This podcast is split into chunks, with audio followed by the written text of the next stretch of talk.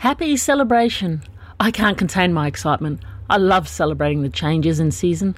I can smell each coming, and summer is one of the best. I smell the fruit like pawpaw, watermelon, strawberries, and mangoes. They are all the smell of summer. Mmm. Do your celebrations have a smell? In two moons, the festival will start. All the wee folk will gather at the fork in the creek.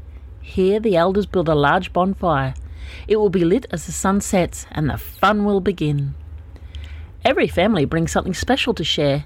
In past years, there have been rosebud tea, agapanthus juice, smoky bark candy, and mung bean dip. The juice was interesting, but not my favourite. Its name twists my tongue. We'll be taking a platter of mallow plant. Mallow plant is delicious. Butterbell and I both adore it. After stabbing it on the end of a stick, we roast it over the fire. The hot flames make it go all sticky and gooey. Mmm, yum.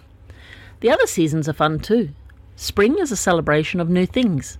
Babies are born, seeds are planted, and the flowers burst into colourful life. It means new bright clothes for me. Summer is a celebration of growth.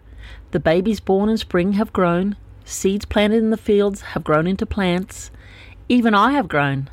Dad measures us every summer and marks it on a willow stick. Autumn is a celebration of change. The leaves change colour, plants die off, and their seeds are collected for next spring.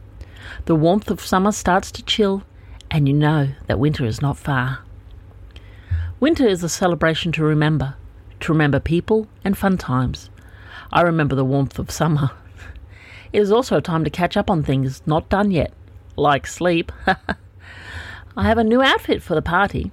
Most times I have a petal skirt made from flowers, but this year, to celebrate my adventure with the eagle, I've decided to have a feather skirt. Mrs. Sparrow and her friends donated the feathers.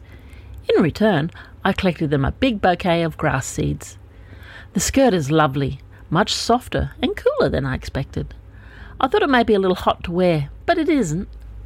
Butterbell and I plan to do plenty of dancing at the festival, and dancing can make you sweat. I hope you are having fun, maybe even dancing while I enjoy the festival. Letters have been delayed because the other day all the gnomes disappeared. As the gnomes run the post office, it meant we were unable to send any letters. Luckily, I ran into the gnome Cedar, and he has sent this letter for me. He is sweet for a gnome. Hopefully, the rest will come back soon, so I can send more letters. Happy celebrations to you, Tippy May.